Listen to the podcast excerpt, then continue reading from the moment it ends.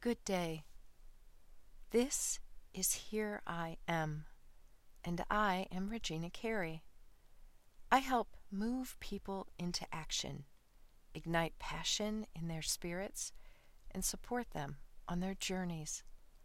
The goal of this message is to allow you to hear words that you may never have heard from anyone in your life. I am here for you with a story and perhaps some healing. As of late, everyone I talk with is dancing with grief. You may be wondering, dancing with grief? What in the world? Think of life like an enormous dance floor. When we're young, we dance around recklessly on our own or with a group, making up moves, laughing, and feeling free.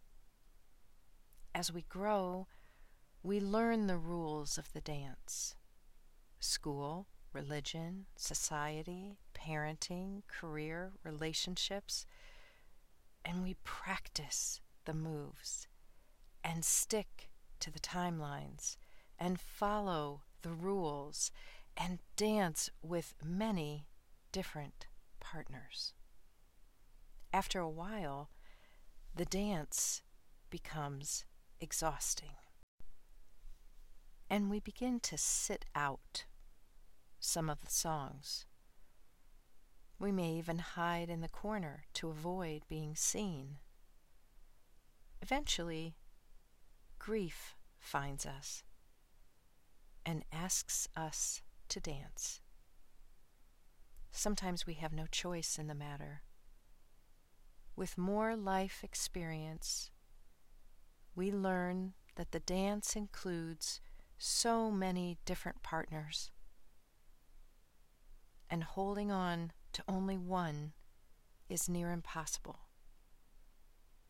We start to realize that letting go is a dance move. We can spin away and return to our partner, or twirl around and connect with someone new or something new. The sooner we learn to dance with grief instead of hide from it, life begins to flow with more ease and grace. You may be experiencing the loss of a loved one, loss of a job, loss of a relationship, loss of an identity, loss of your body as you knew it, loss of mental clarity, loss of a vision you held for your life.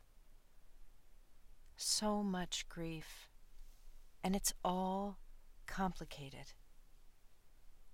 Remember your other dance partners. Twirl around, listen to the subtle shifts in genre, rhythm, and beat. That's your signal to reach out and grab hold of another hand. There is someone ready to support you during this portion of the dance. Know that today. Know that for life. Hear this message. You are, and I am grateful. Here I am.